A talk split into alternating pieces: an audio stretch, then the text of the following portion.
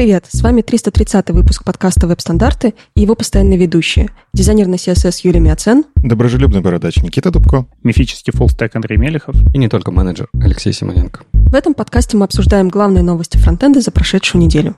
Сегодня у нас состав разнообразный. Э, у нас тут и про бэкэнд, и про фронтенд, и про дизайн можно будет поговорить. Собственно, что мы и сделаем. Но начнем с новостей браузеров, спецификаций. Немножечко затронем веселый NPM. У них тут вышла приколюха, но чуть-чуть попозже. Про редакторы кода поговорим и, возможно, дойдем до интересных особенностей в дизайне некоторых не самых очевидных штук.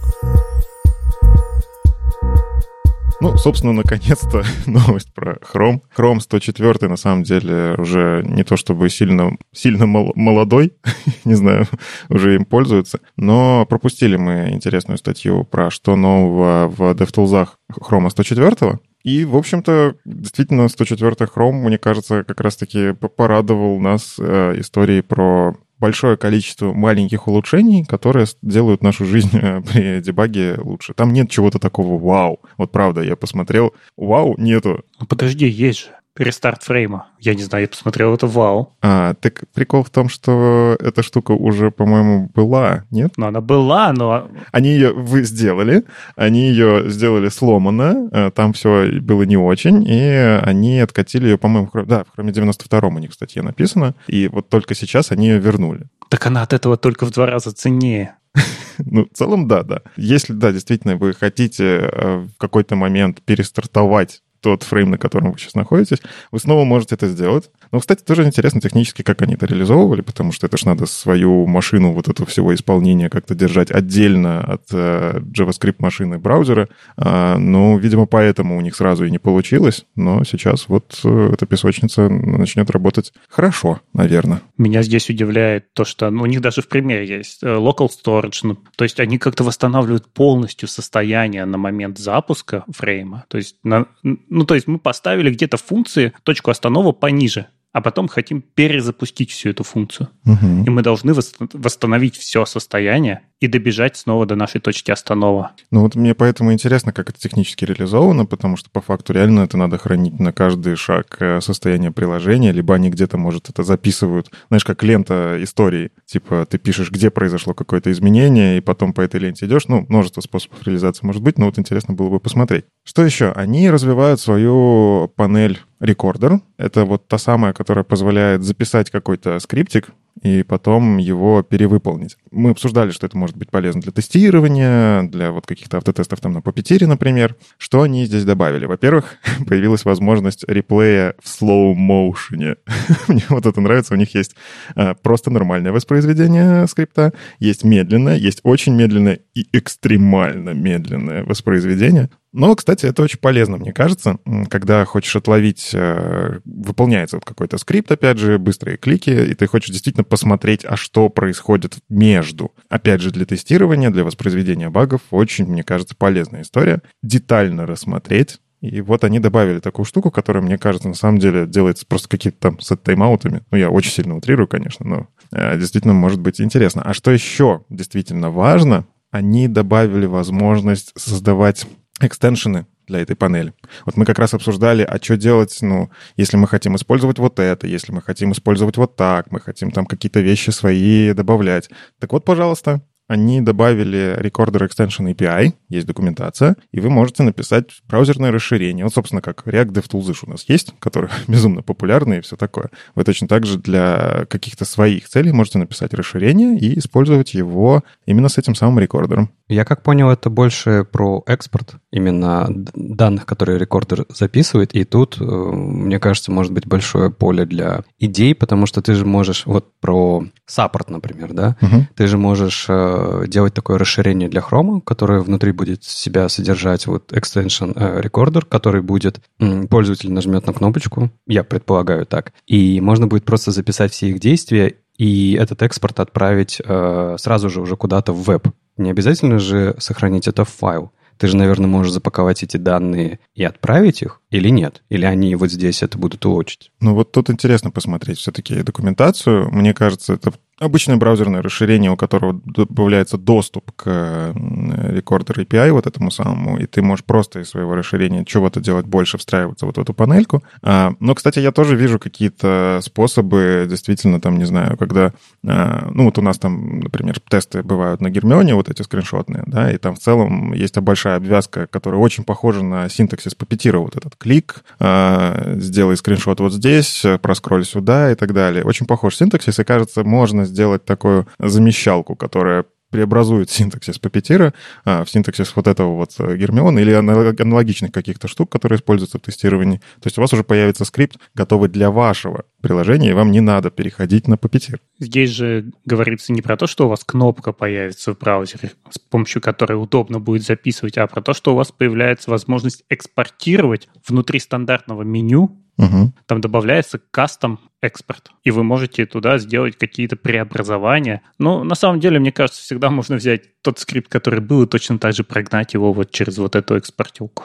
Слушай, а разве нельзя было у расширений, а, у обычных расширений хрома кликать какие-то пункты меню хрома? Ну, то есть потенциально мы с помощью расширения не можем кликнуть в этот экспорт? Нет, не можешь. Нет? У тебя очень ограниченная зона, куда ты можешь производить клики. Обычно она ограничена как раз-таки страницей, которой ты дал доступ, а это та страница, на которой расширение запустилось. Угу. Там, кстати, у расширения очень большие политики безопасности после того, как было у них очень много инцидентов, которые пытались замять, но действительно у экстеншенов когда-то было слишком много свободы, сейчас их подрезали. Тот же самый React DevTools, там тоже у него политики чуть шире, чем у других обычных расширений, потому что он реально лезет в DevTools. Но я так понимаю, они аудит проходят очень мощный каждый раз, э, там выверяется, кто чего ходит, и автоматически, и ручной, и так далее. Ну, в общем, просто поддерживать такое расширение не то чтобы приятно. Что еще здесь завезли?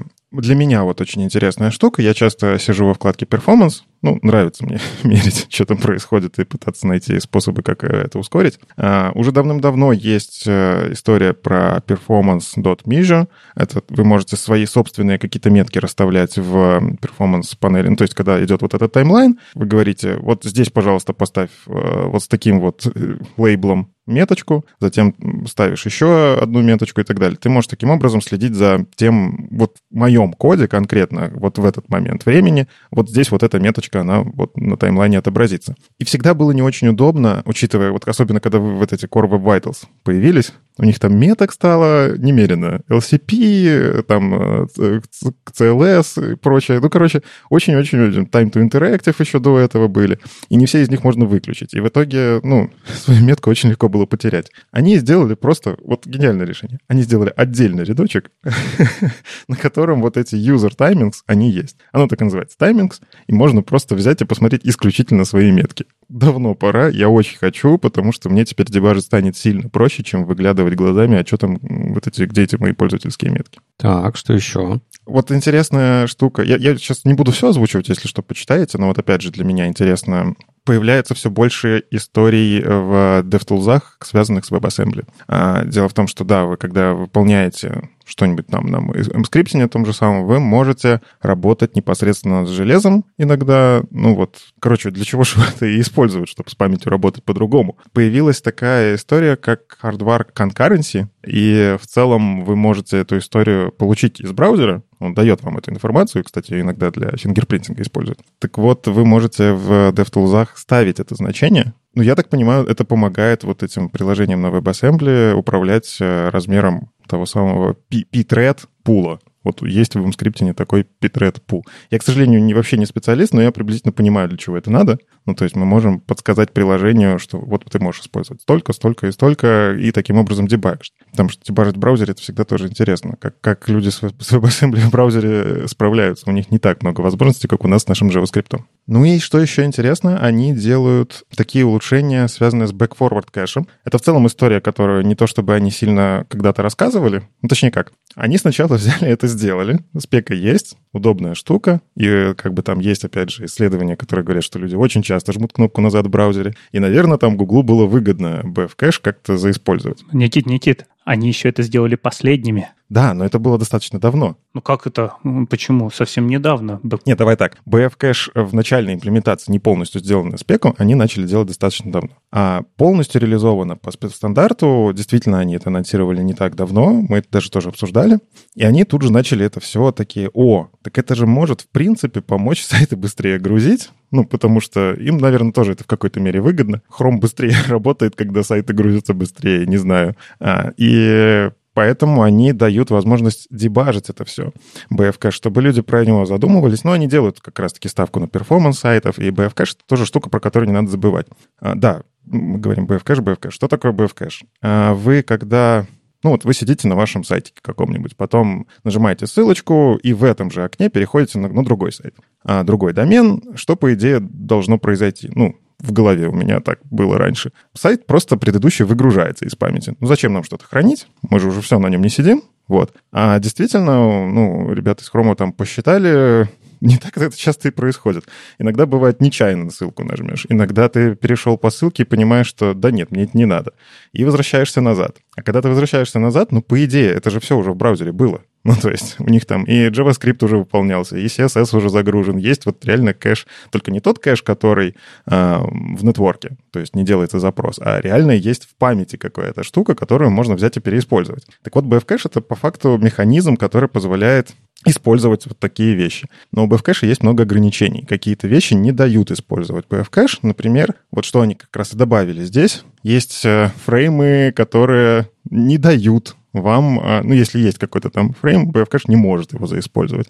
И они как раз показывают, смотрите, вы можете нажать кнопочку «Тест Backward Cache», и он вам прям подсветит. Вот это не дает использовать BF Cache. То есть пользователь, возвращаясь на вашу страницу, все равно ее полностью перезагружает. Это классно. Я очень хочу, чтобы они эту панель развивали дальше, потому что есть еще другие способы сломать BF Cache, кроме э, вот этих фреймов. Потому что, на самом деле, поддержать BF Cache не то чтобы сложно. Э, есть хорошие материалы, опять же, и от Гуглов, и э, вот мой коллега Витя Хомяков доклад читал про BF Cache еще когда он не был как раз-таки имплементирован в Chrome. Там есть над чем подумать, но в целом реализация не то чтобы сложная. А это может очень сильно, в том числе, кстати, для, если вы там на железе экономите у себя, вы можете очень сильно сэкономить на железе, а пользователи все еще будут у вас на сайт заходить. Поэтому задумайтесь. А давайте ссылку приложим на доклад. Ну, кстати, можно. По-моему, это как раз на ELF было, да? Ну и из классного еще вот работа с Custom Properties — улучшилось. Теперь у нас показывают не только цвета, которые в них лежат, а и, в принципе, любые значения. Если лежат размеры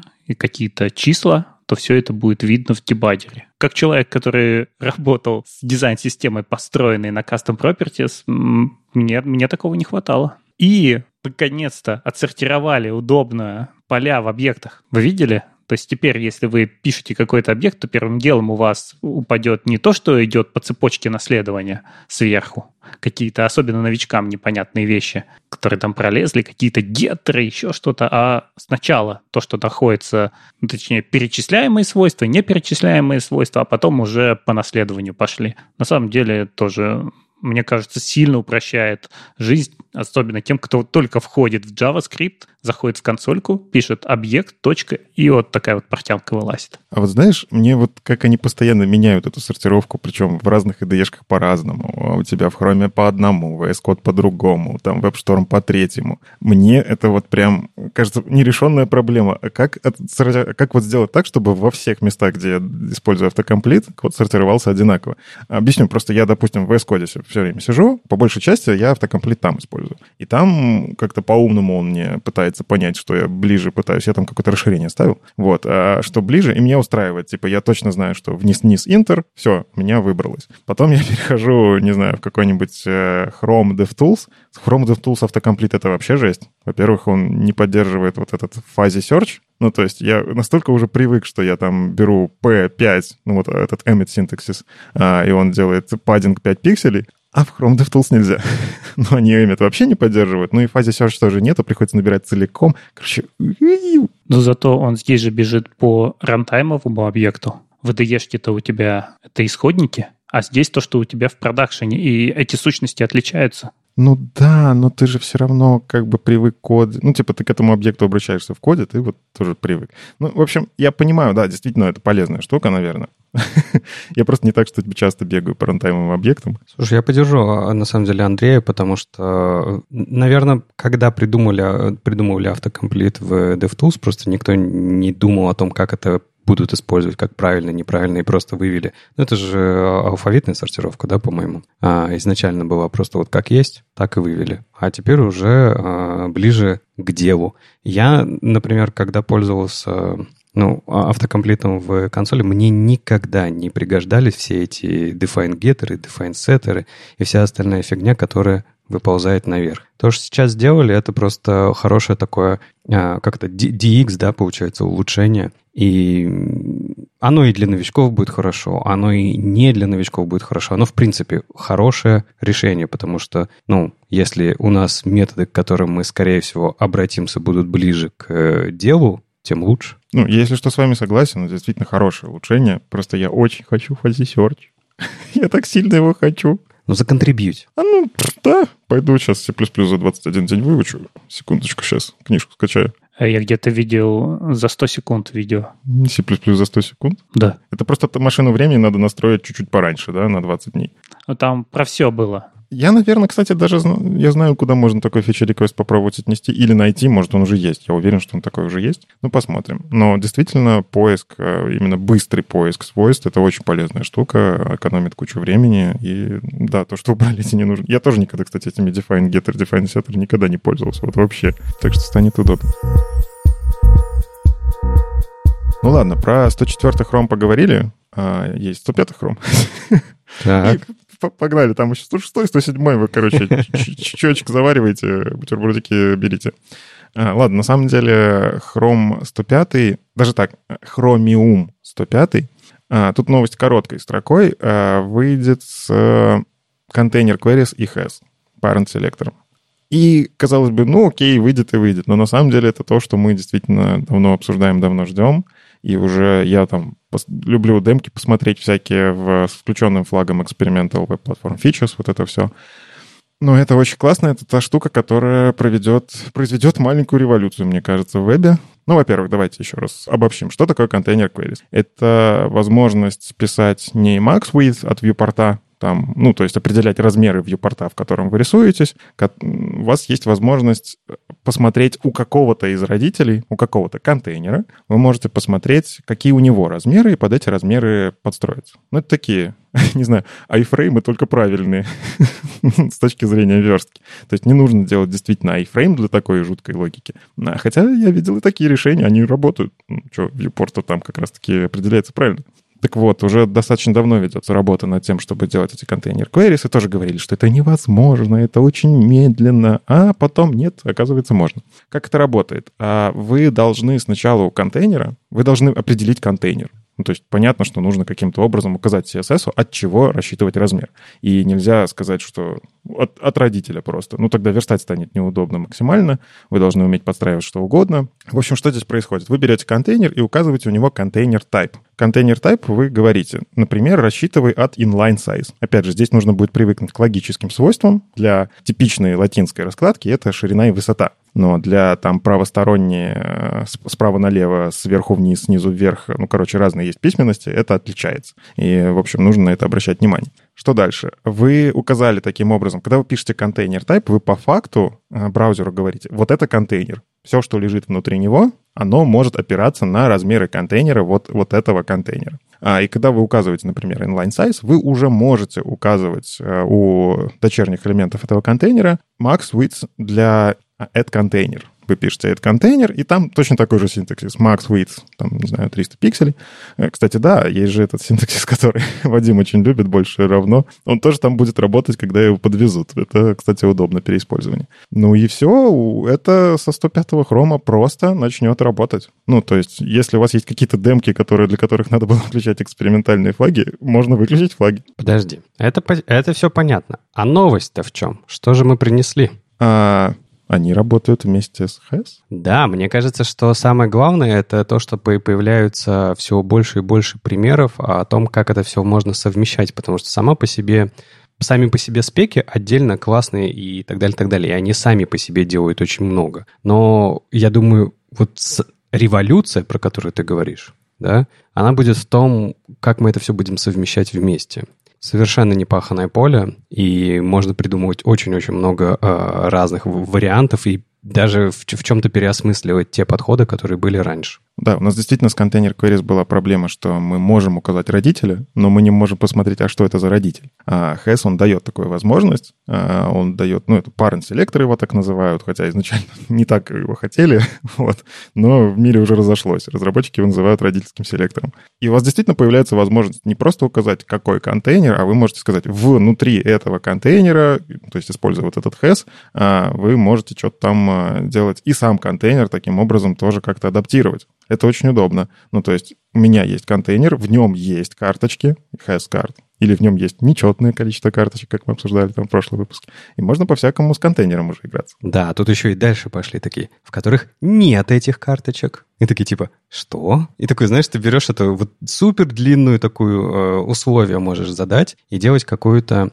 не знаю, очень необычное поведение твоего сайта при адаптации. Мне вот, э, вот это больше всего нравится, что ты сайт можешь уже не большим куском не ну, адаптировать, да, не, не таким, знаешь, вот как кирпичит его вот туда-сюда, туда-сюда, а ты прям можешь каждый элемент, то есть мне кажется, это для дизайнеров очень э, классный будет инструмент, потому что они уже могут подстраивать каждый элемент э, так, как он лучше всего будет выглядеть на разных экранах, на разных размерах, и будет больше возможностей ставить, ну, с точки зрения дизайна, акцентов на элементах. Да, то есть мы же, мы же в дизайн не просто так делаем, да, у нас есть какие-то важные элементы, есть второстепенные элементы и так далее, и так далее. И вот инструмент, это более выразительный инструмент для того, чтобы расставить акценты в дизайне на странице при разной адаптации. Ну вот, кстати, здесь в этом месте я подумал про классическую историю, там, не знаю, интернет-магазин, есть страничка с разными галерейками товаров. Так вот, здесь можно будет при помощи CSS управлять, есть товары или нет.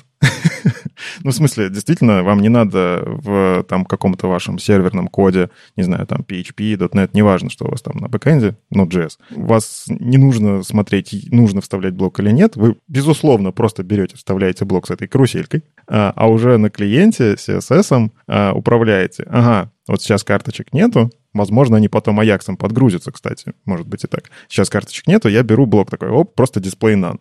Здесь, опять же, для доступности прикольная история, но тут надо, чтобы э, скринридеры тоже подтянули, ну, научились в этот HES, но у вас действительно получается, что карточек нету, мы схлопываем всю эту область, она никому никуда не торчит, потом, оп, Аякс такой, о, только что товары подгрузились, оп, карточка красивенько появилась. Ну, прикольно же. Слушай, если ты сказал слово Аякс, то хочется сюда добавить слово SEO. Есть такая отдельная да, история. Это когда роботы к нам заходят на сайт, индексируют контент и отправляют в поисковую систему.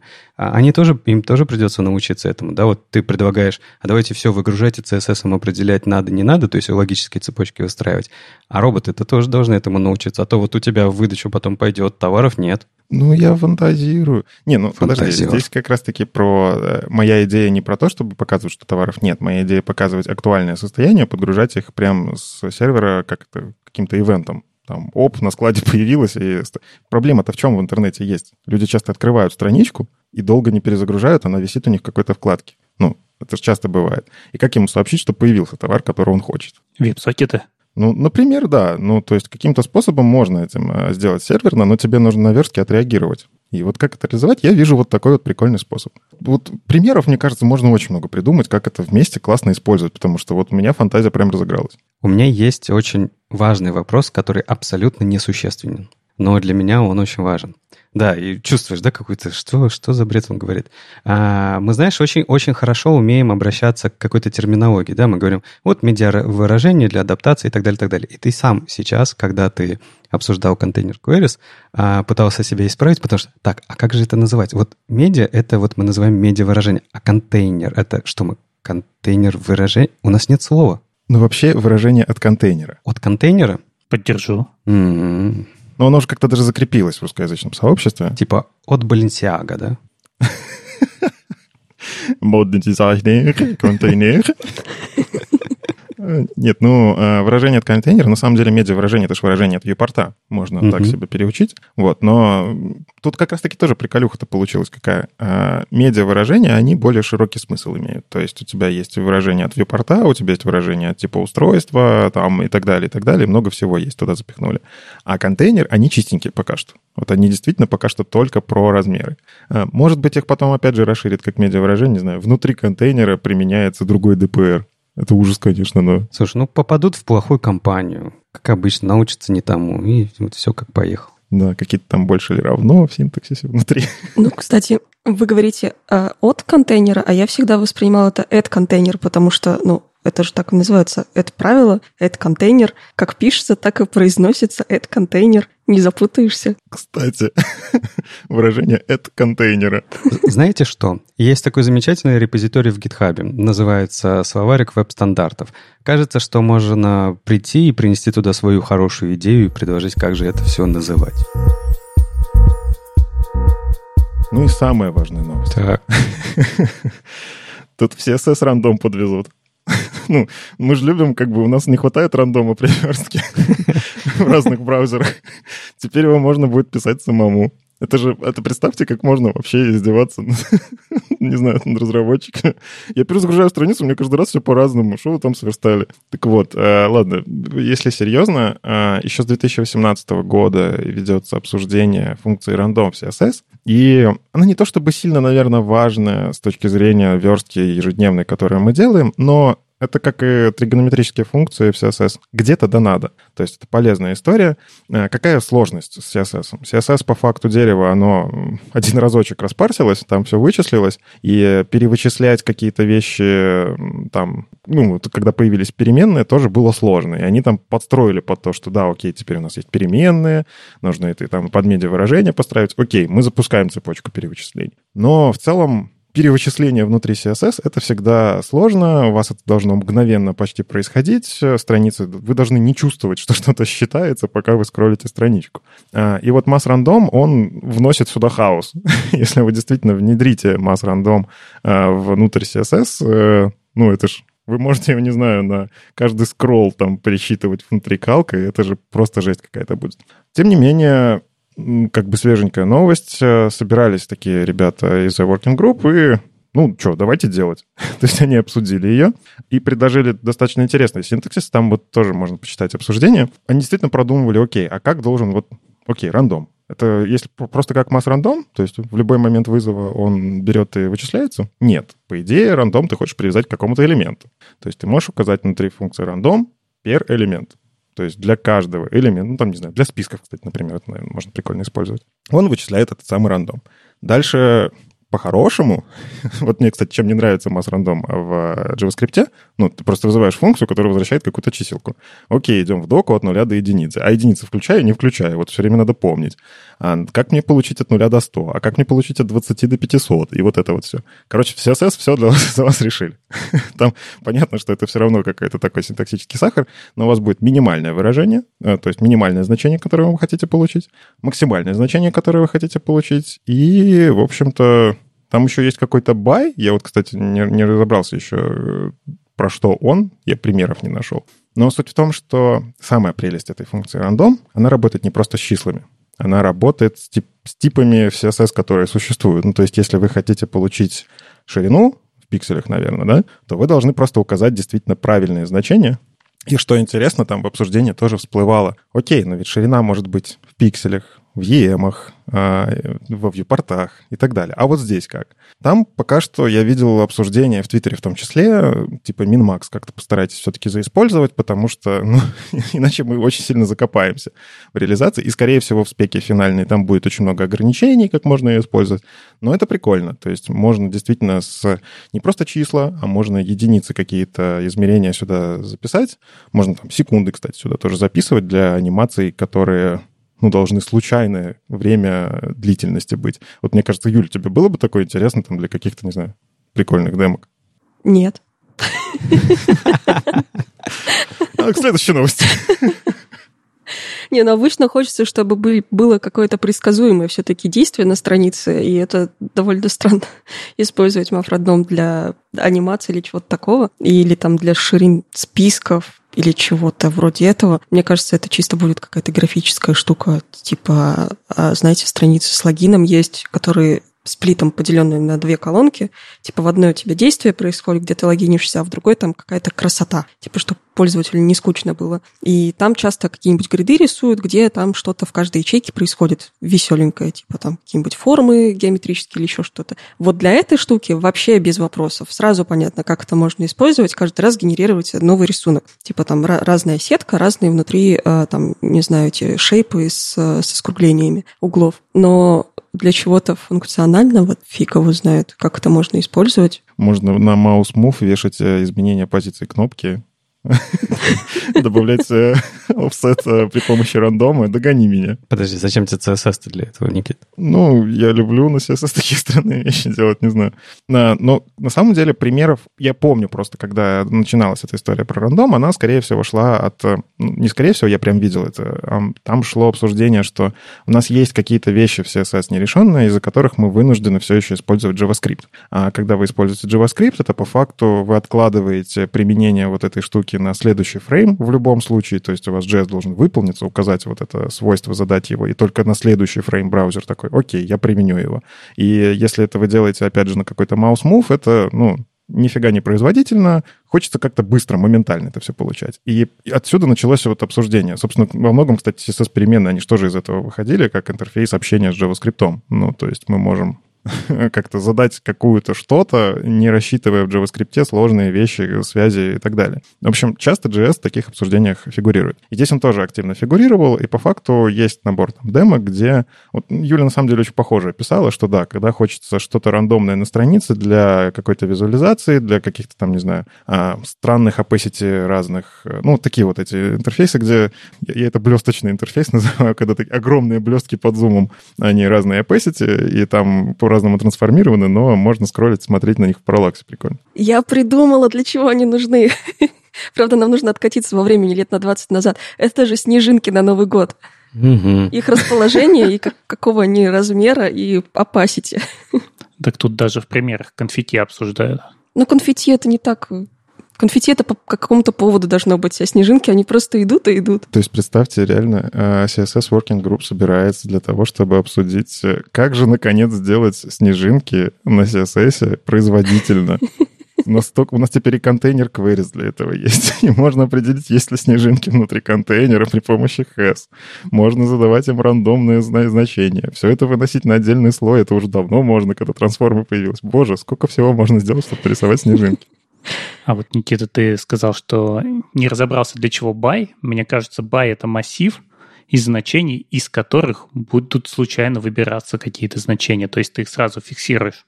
Угу.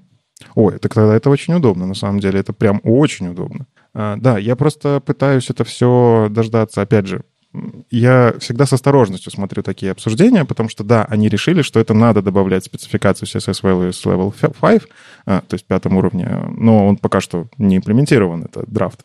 А, и обычно, когда вот такие вещи немножечко спорные выносятся а, в спецификацию, они потом переписываются. То есть э, сейчас, да, мне нравится синтаксис, он действительно продуманный. Опять же, там очень много вещей опциональных.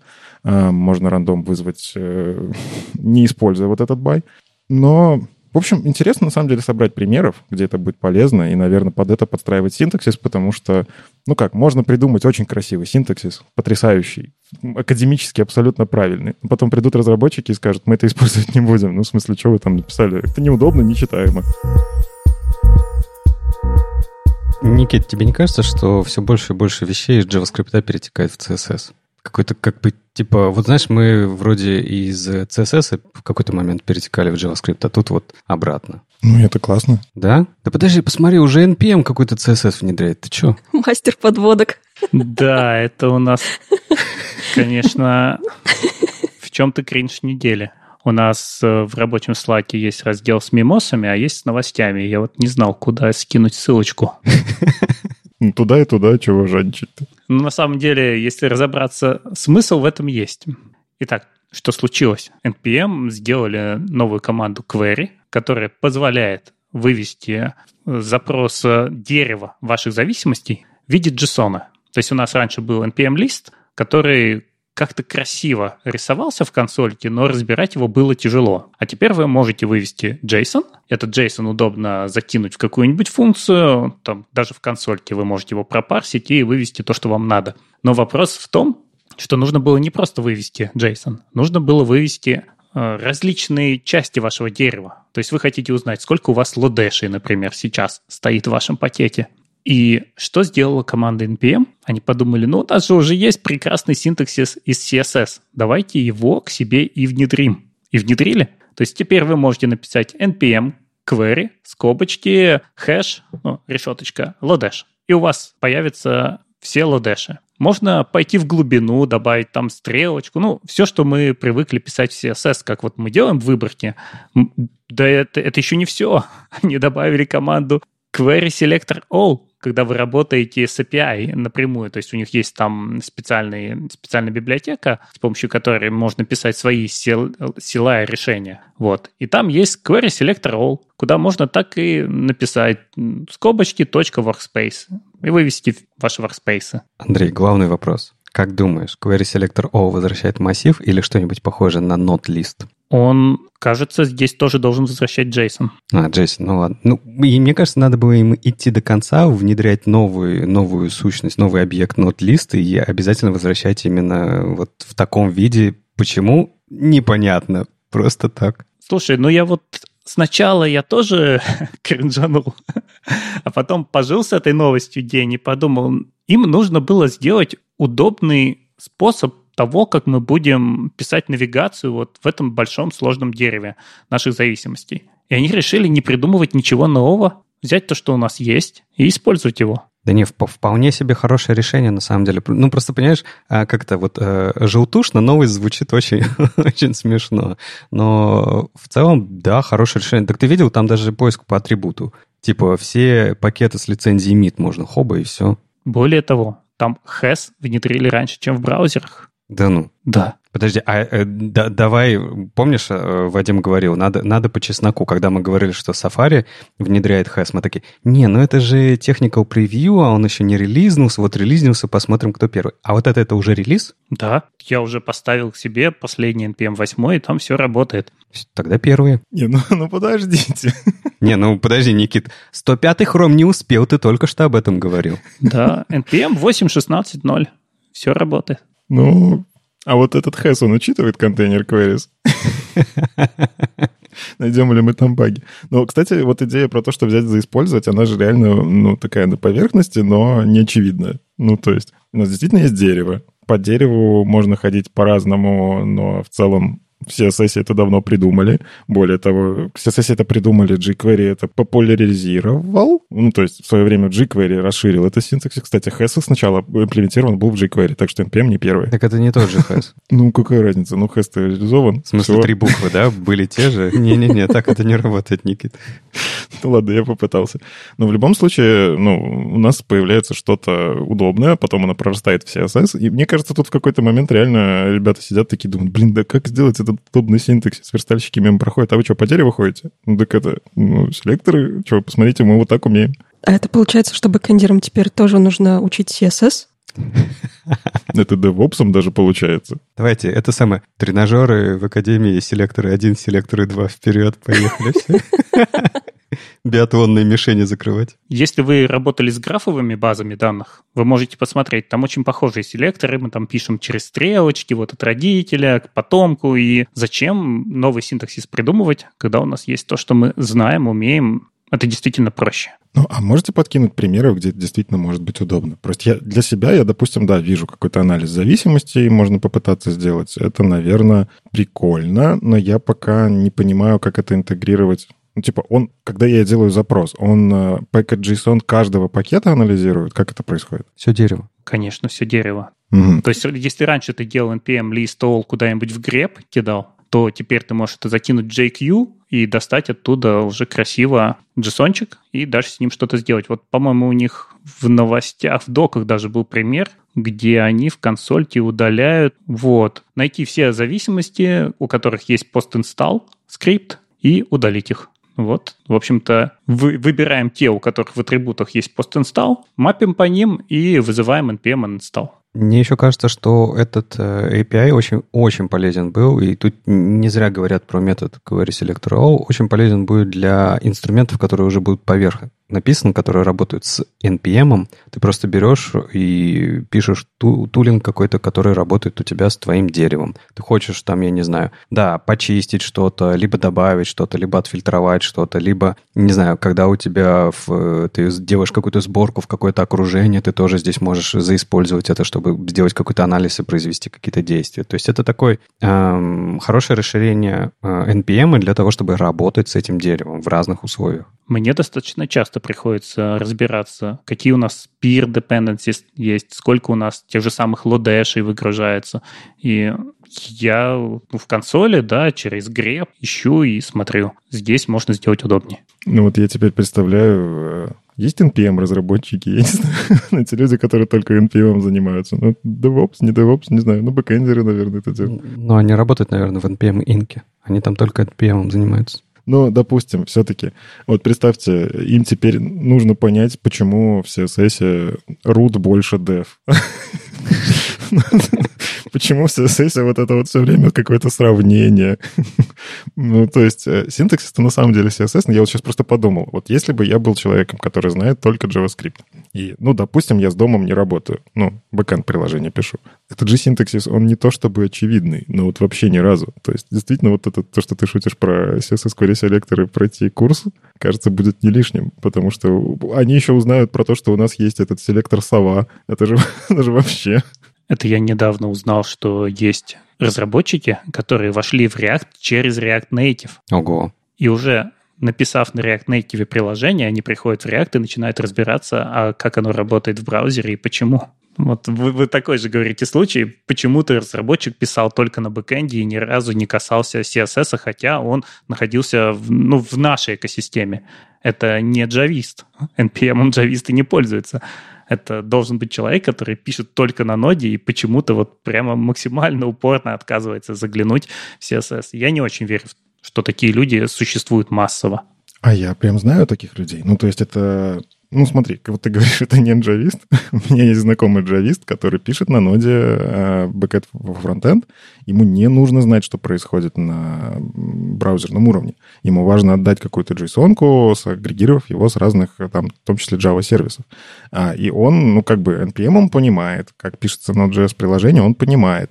Ну, мы дошли до той стадии, что JavaScript теперь это уже не браузерная история, и у нас появляются отдельные специалисты, которым, ну, действительно не нужно знать, как это потом в браузере используется. Отдал по контракту как-то что-то, и все. Но здесь же не JavaScript, здесь обычный CSS. Браузером же он пользуется. Ну, вряд ли он в DevTools заходит посмотреть, как там это все сверстано. Ну, я, знаешь, у меня мама тоже браузером пользуется, но это не значит, что она понимает, как работает HEST. А вот что еще интересно, очень неудобно что новости NPM лежат в GitHub блоге. Типа их нельзя сгрепить по чисто NPM?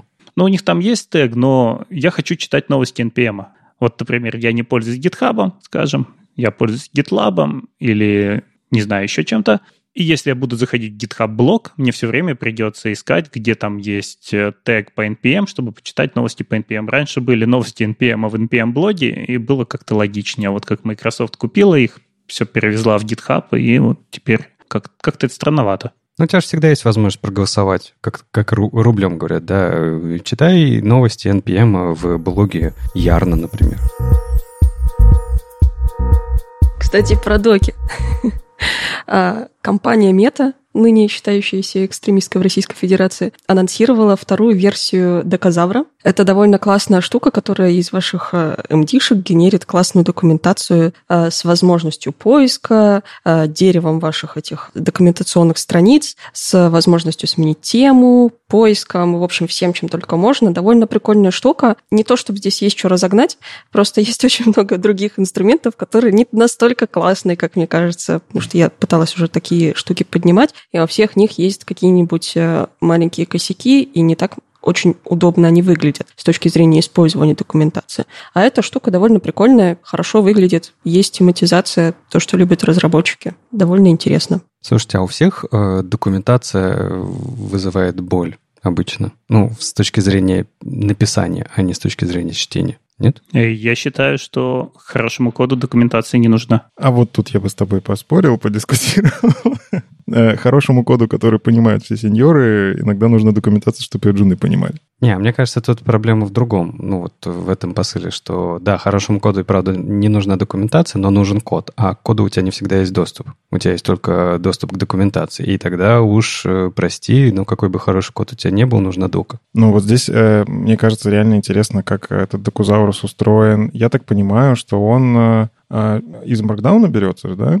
Угу. Вот, ну то есть это в целом можно сделать... Я просто сразу тоже настраиваю, натягиваю на свои какие-то процессы. А, почему с документацией может не быть проблем? Это если у тебя автоматизирована сборка, а, и есть какие-то правила, там, линтеры, то же самое, что ты говоришь, если метод э, публичный, то обязательно напиши к нему JS-док какой-нибудь или еще что-нибудь, опиши свои параметры, и в целом все. Ну, типа ты потом запускаешь при а, релизе э, генерацию документации, она тоже куда-то выкладывается. Короче, капец как удобно, да? Можно даже в Storybook это привязывать делать э, и так далее. Ну, то есть инструментов много. И ты в целом можешь это делать в формате Markdown, а затем из него, получается, у тебя есть отдельный ресурс, который генерит документацию еще читаемую, удобную. Вот мне как раз, вот да, документация это, это все-таки боль, на мой для меня, да, потому что а, я разделяю а, разные, не знаю, как правильно назвать, уровни документации. И вот про то, что сказал Андрей, и то, что ты частично, Никит, сейчас э, описал, это документация про описание того, э, что это за метод, какие у него входные параметры и какой результат. И мне кажется, вот для этого, ну, и это не самое важное, что я бы искал в документации, потому что я и так могу это посмотреть в IDE или еще где-то, ну, то есть, типа, увидеть это. А документация цена, на мой взгляд, тем, что она должна добавлять какой-то дополнительный уровень понимания, а зачем этот метод, почему он такой, что, типа, какие нюансы, что, что он создает, типа, и так далее, так далее. Какой-то вокруг этого getting started, да, вокруг этого какая-то обвязка, как делать какие-то типовые кейсы с помощью, не знаю, этого инструмента. Вот, на мой взгляд, наверное, документация для меня больше про это, как это, продуктовая, да, получается. Ну вот да, вы начали говорить про код и про документацию к коду, но на самом деле документация же может быть для чего угодно. Например, если у тебя есть какая-то компания, у тебя внутри есть сотрудники, ты можешь написать документацию, как вы там живете. А, если вы особенно маленькая компания, у вас нет внутренней инфраструктуры. У них же также в примерах есть еще документация к тебе как к человеку, то есть твой личный сайт, где твоя биография написана, ссылки на твои какие-то проекты, там картинки, портфолио, туда-сюда, все, что можно положить, и все это выглядит как документация презентация и в удобном формате, потому что Markdown все примерно умеют пользоваться. Э, как минимум есть редакторы, которые помогают с этим хорошо работать. Поэтому вообще так-то полезная штука не только для кода, но и вот продуктово, э, для каких-то внутренних нужд, э, для человека как персоны, которая что-то создает. Но обычно для таких внутренних нужд хватает какого-нибудь Notion, а вот такие решения, как Docasaurus, они как раз хороши тем, что они живут в репозитории рядом с кодом, они версионируются и проще отслеживать. Потому что нет ничего хуже документации в каком-нибудь Notion, которая давно отстала от того, что происходит на самом деле в коде. Угу. А еще мне нравится, я вот посмотрел, э, что умеет этот самый Докузаурус. Тут продумано вот это желание разработчиков влезть во все. То есть у них даже можно подменить, какой Markdown парсер будет использоваться. По умолчанию там используется Remarkable, по-моему. А вот э, если захочешь Markdown и ты у тебя к нему куча плагинов есть. Это, кстати, важная история. Экосистема Markdown, она тоже не маленькая. Markdown it, у него есть целая экосистема плагинов, которых нет для других э, парсеров Markdown. Вы можете встроить в свою документацию какие-то вот эти самые плагины. Ну, те же самые, не знаю, латех формулы попытаться вставить. Документация с математической такой красотой. Формулы там, как рассчитать, э, не знаю, количество сторипоинтов в спринте через интеграл. вот. Э, ну, можно это сделать при помощи латеха. Но мне интересно все-таки, как... Э, какие у них все-таки такие прям плюсы, чтобы брать это и... Ну, короче, у меня в голове просто есть вот история про Eleventy, и я видел примеры, то же самое, то есть Markdown, он очень быстро статически собирается, деплоится. И в целом ты просто собираешь шаблон, а в этом шаблоне у тебя все как бы... Ты можешь сделать документацию, основываясь на JSON, опять же, это особенность Eleventy, что он из любого формата может превратиться в любой другой формат, тогда у тебя есть документация, но как бы, что мне нужно, чтобы вот перейти на Докузаурус? Почему я должен захотеть? Версионирование из коробки. Такой бам! Такой бросил. Дроп the mic, да. Тут вот прям сверху выпадашечка, и можно посмотреть предыдущие версии. Ну, кстати, про использование компаниями. Э, есть э, прекрасная компания под названием GitLab, которая ведет всю свою внутреннюю документацию, типа HR-скую и там, кто над чем работает, продуктовую, э, в GitLab, где есть тоже версионирование, можно зайти посмотреть, когда что-то изменилось. Ну, типа, ребята едят свой же хлеб, это, это вполне себе хорошее решение. Не знаю, насколько хорошее с точки зрения продукта использования, потому что, ну, вот правильно Андрей сказал, Notion и другие похожие инструменты, они чуть больше дают тебе возможности, чем просто текст написать. А, ну, потому что тебе же нужна еще коммуникация вокруг этого и все остальное. Но очень, очень прикольно, что GitLab использует свои же инструменты для себя же внутри. Это всегда хорошо для компании короткая совсем новость про VS Code. У них появилась довольно прикольная экспериментальная штука. Я не уверена, что прям всем это будет супер интересно и полезно, но мне, как человеку, который пишет гигантские функции просто потому, что я в процессе понимаю, как их разделить на маленькие, а, они часто не помещаются в один экран, и они придумали, собственно, стикить заголовок а, функции, чего бы там ни было, в общем, в любой вложенности, чтобы, когда ты, собственно, скроллишь страничку, ты видел, к чему относится код, который написан ниже. Довольно прикольно смотрится. Я, если честно, супер против этого, потому что, а, ну, не, я понимаю, кому-то может быть полезно, но я человек, который люблю вот э, чистоту на экране, когда я работаю с кодом, и первое, что я сделал, когда открыл VS Code, это поудалял абсолютно все, все возможные лишние панели, все возможные лишние мэпы у скролла э, и какие-то сверху дерево, по которому этих дерево методы, в котором ты находишь, хлебные крошки, вот всю эту фигню уда- я удаляю в первую очередь, чтобы вот чистый интерфейс, у тебя есть редактор кода, у тебя есть файл-браузер слева, и, конечно же, у тебя есть вот вся мощь VS кода, когда ты можешь переходить от метода к методу, быстро перепи, ну, по ссылкам, да, быстро переходить к нужным параметрам внутри кода. То есть, на самом деле, все это и так есть. А вот этот весь обвес, это, ну, возможно, я травмирован, эм, как это, прошлым, да, когда, типа, работали в больших ADE, типа, не знаю, Eclipse, еще что-нибудь такое ужасное, знаете, у которых панелей миллиарды, которые, типа, выскакивают из всех мест. А вот такая вот, знаете, чистенькая редактор кода, это же редактор кода, это же не ADE. А он должен быть в первую очередь про код. И я посмотрел, как визуально выглядит. Ну, оно съедает кучу места, плюс не очень понятно для меня, Зачем мне видеть, как я назвал функцию и какие параметры я там жду, потому что, скорее всего, я и так уже работаю с этим и так далее, так далее. Опять же, это для меня, Юль. Ты рассказала свой кейс, в котором как бы это тебе полезно. Тебе, тебя Вим покусал. Ну, кстати, у меня парочку дополнений. Во-первых, в VS Code есть Zen-режим. А, тебе не надо все просто идти в настройках, ты можешь включить режим э, чисто просмотра, вот он удобненький же. Никита, Zen-режим может быть по умолчанию, понимаешь? Зачем мне отдельный режим у редактора, который по умолчанию должен и так быть таким? Давай сделаем, давай сделаем наоборот. Типа, а, пускай в VS Code будет монструозный режим. Режим, который включает, типа, э, делает из тебя, не знаю, ощущение инженера, чтобы вот крутилось все вокруг, вертелось. Какой-то это самый stack trace падал из всех мест, там, комиты в тебя валились, и я не знаю, еще что-нибудь. Да, и в принципе искусственный интеллект пишет весь код, а ты просто смотришь. Да-да-да, да, вот давай так. Пускай это будет, вот это будет отдельным режимом, а не Zen-режим. Ну, знаешь, э, я просто тоже зацепился за фразу, что они это придумали. Они это не придумали. Я уже видел это в IDE-шках. Э, Причем, по-моему, даже где-то в районе WebStorm. Я такое видел там точно то ли плагином, то ли еще чем-то можно было такое закреплять. А, но тоже не видел, чтобы это было где-то прям популярно.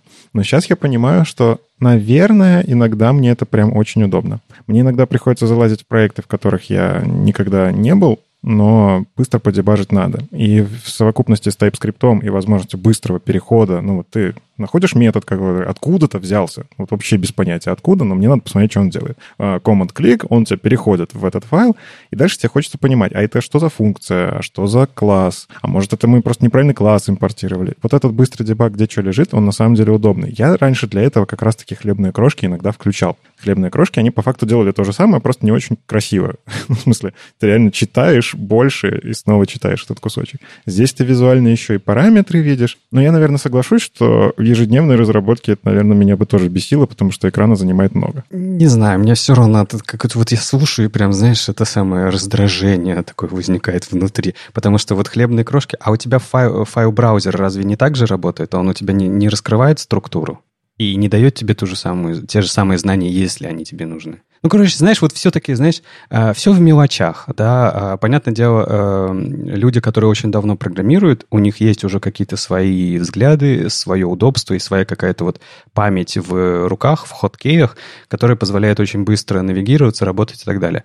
А какому-нибудь джуну-новичку у него совсем это по-другому будет. И поэтому опыт в VS Code может быть разным. Я вот одно VS Code хочу сказать, как спасибо, да, за то, что они дают возможность кастомизировать это. Они дают возможность вырубить все, что тебе не нужно, или наоборот добавить все, что тебе нужно. Вот э, за это им огромное спасибо, потому что когда, когда Атом еще не умер, когда VS Code только-только начинал, он же не давал ничего почти, почти ничего выключать, почти ничего исправлять. Он тебе вот давал вот эту вот э, непонятную фигню, она у меня тогда отвращение вызывала. А потом они потихонечку допилили ее, дали возможность сделать из него нормальный редактор, и все окей. Ну, здесь же продуктовая история. Я думаю, тут мы все работаем в продуктах, знаем, как это делается, а почему какие-то фичи включены по умолчанию. Потому что ими чаще всего пользуется большая часть э, пользователь этого продукта. Э, стики сейчас он не по умолчанию, и я думаю, если прям все повально пойдут его включать и постоянно пользоваться, то он тоже станет когда-нибудь по умолчанию. Если нет, то так и останется какой-то надстройкой, которую там кому надо, тот и будет включать для каких-то кейсов, которые вот сейчас нужно, либо кому-то нужно постоянно этим пользоваться. И вот этот Zen-режим, который по умолчанию включать, ну, так же нечестно. Придет Джун, который не знает ничего вообще, что ему может быть полезно, и такой, я ничего не понимаю, что тут происходит. Подожди, а честно этому Джуну вываливать на него вообще все? Так не все. Самые популярные. Не-не-не. Самые популярные среди сеньоров, спасибо тебе большое. Но как бы джуну-то это зачем? Ты э, возьми VS Code э, как в дефолтной сборке, без настроек каких-то, посмотри на него. Я не скажу, что он супер э, friendly для, для джуна. Там помимо редактора кода, который ему нужен, очень много лишнего. Ну, давай, ладно, вот простые вещи. Зачем ему дебагинг? Зачем ему э, э, э, панель с экстеншенами? Зачем ему еще какая-нибудь фигня? А мне вот очень интересно посмотреть на реализацию этой штуки. Используется ли там где-нибудь CSS snap, вот этот scroll snap? Ну, то есть выглядит, что вот position стики где-то там проглядывается, и, ну, будет приятно осознавать, если действительно это CSS, который реализовался в Chrome и пофиксился там в прошлом году очень сильно по спеку подтянули, оп, мы можем это в редактор кода затянуть. Ну, прикиньте такое 10 лет назад сказать, тебя же это посчитают.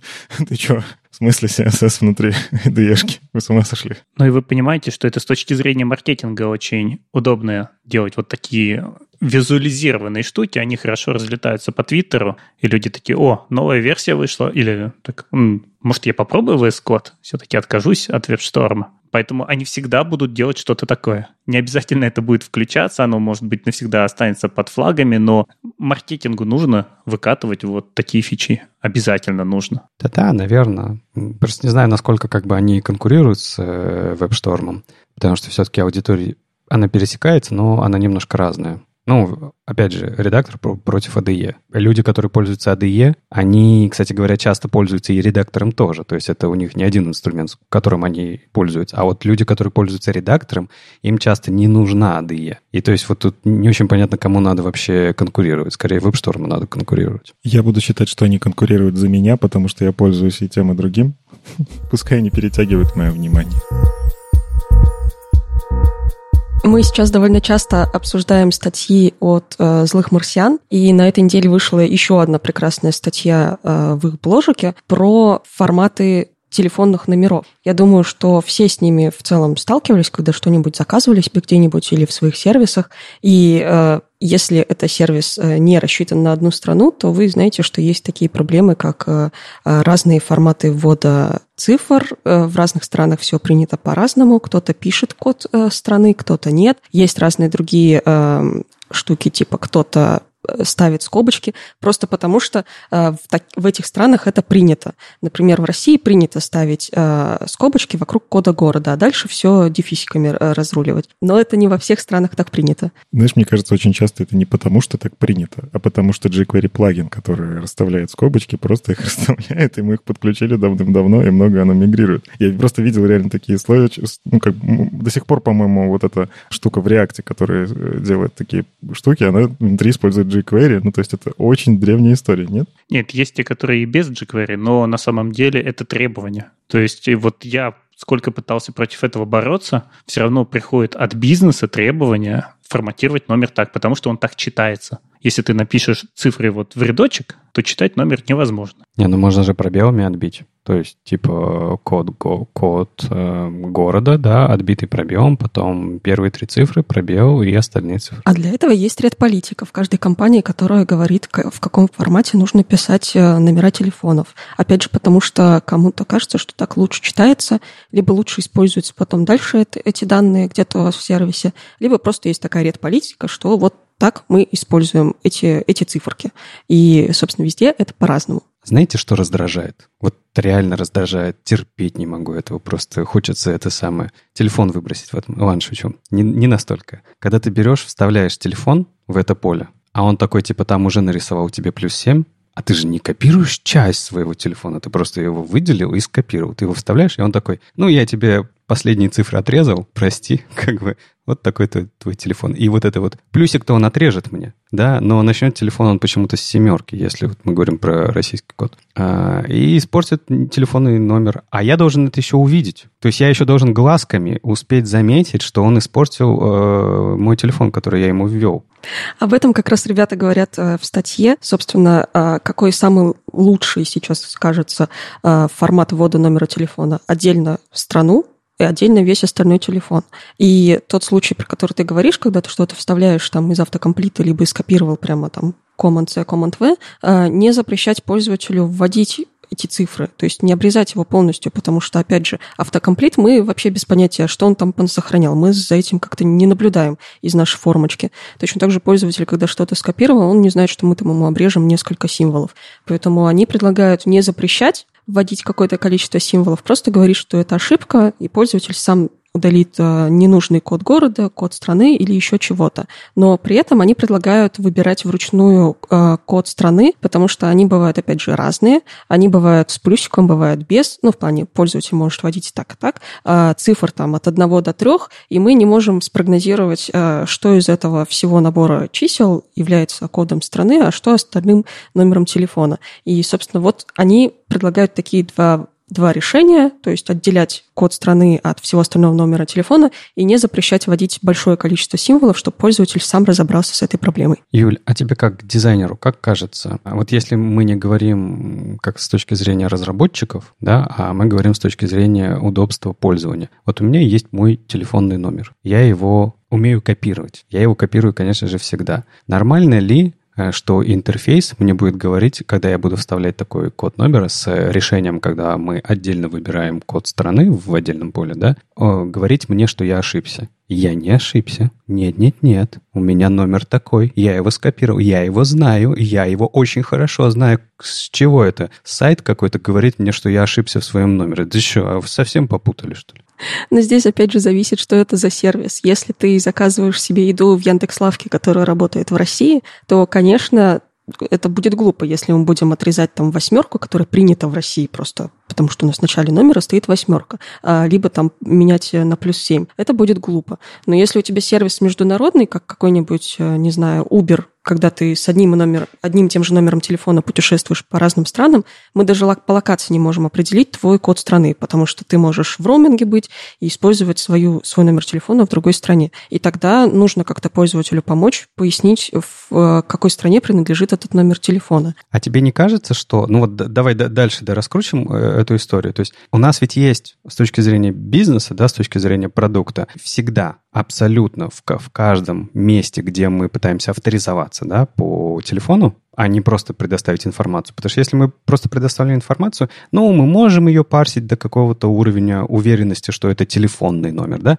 но там не обязательно вот э, делать вот настолько серьезно, да, убедиться, что это телефонный номер. Но ведь мы следующим-то шагом что делаем в таких продуктах? Мы его верифицируем, мы проверяем, что это, во-первых, мы проверяем, что это настоящий номер телефона, а во-вторых, мы проверяем, что это твой номер телефона. То есть у нас уже есть слой, когда мы убеждаемся, что пользователь не не ошибся в номере телефона. Так почему на первом шаге не дать мне возможность вводить телефонный номер так, как я хочу? А если ты его напишешь не полностью? И что? И смс подожди, и смс что, мне не придет? Ну да, я пойму тогда, что я ошибся.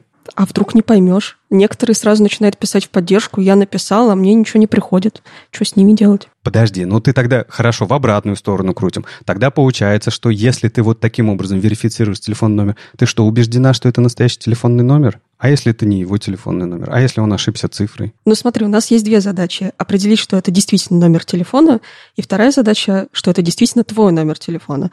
Здесь мы хотя бы решили одну из двух проблем. Со второй мы разберемся позже. А если мы просто дадим поле ввода «вводи, что хочешь», то мы не решили ни одну из двух проблем, и все ложится на плечи пользователя. Есть еще третья проблема – это автокомплит браузера. И автокомплит браузера тебе подставит с кантри-кодом. Да, но это как раз то, о чем ребята да, говорят, что все вставляют по-разному, вставляют из разных мест. Э, точно так же, как, например, в Грузии все пишут номер телефона без кода страны, в принципе. И везде в коммуникации нету, в принципе, вот этого кода страны. И в телефоне сохраняется он тоже без кода страны. И, например, если я буду пользоваться автокомплитом, то он вставится мне правильно. В России же у нас сохраняется номер телефона полностью, со всеми циферками. То есть плюс 7 и там дальше пошли по сценарию. И здесь проблема появляется. То есть, опять же, мы не можем сказать, что если пользователь воспользовался автокомплитом, то это всегда правильный правильный набор цифр вместе там, с кодом страны, с плюсиками, со всем, чем только можно. Потому что везде это тоже по-разному работает. Поэтому ребята просто предлагают не ограничивать пользователя, он сам с этим разберется как-нибудь. Вот просто интересно, где вот заканчивается выбор пользователя, когда он знает, что он делает, и где встречаются ограничения системы, которые говорят ему, нет, мы лучше знаем, как надо, потому что а, ну, мы обычно ругаемся, когда мы видим формы, которые говорят, что, слушай, вводи пароль вот так, например, Зачем-то делают, э, не знаю, максимальную длину. Типа, твой пароль 11 символов слишком длинный, надо 10. Такой думаешь, вы вообще с чего взяли? Типа, это же мой пароль. Вот. И с телефоном та же самая история. Например, с кодом города, с кодом страны вообще сложно, потому что в Казахстане, например, тоже плюс 7. И ты такой плюс 7 в России, плюс 7 в Казахстане, а как, как понять? Ну, э, вот то, что вы обсуждаете, я прям слышу в этом, знаете, как это, недостаток стандартизации и исторические вот такие корни. Это как метрическая система и неметрическая система, да, э, футы, вот это все фунты, э, которую в некоторых странах до сих пор пытаются искоренить. Да, ногами меряют, ступнями. А, локоть и аршин еще, знаете ли, были тоже. Популярная была, оказывается, вещь. Но, тем не менее, а, здесь похожая история, потому что просто я как-то заинтересовался историей телефонии в разных странах, как она развивалась и так далее. Там же действительно, э, если посмотреть все это, как это патентная история, почему плюс один у США? А потому что кто первый, тот э, того и тапки. Все.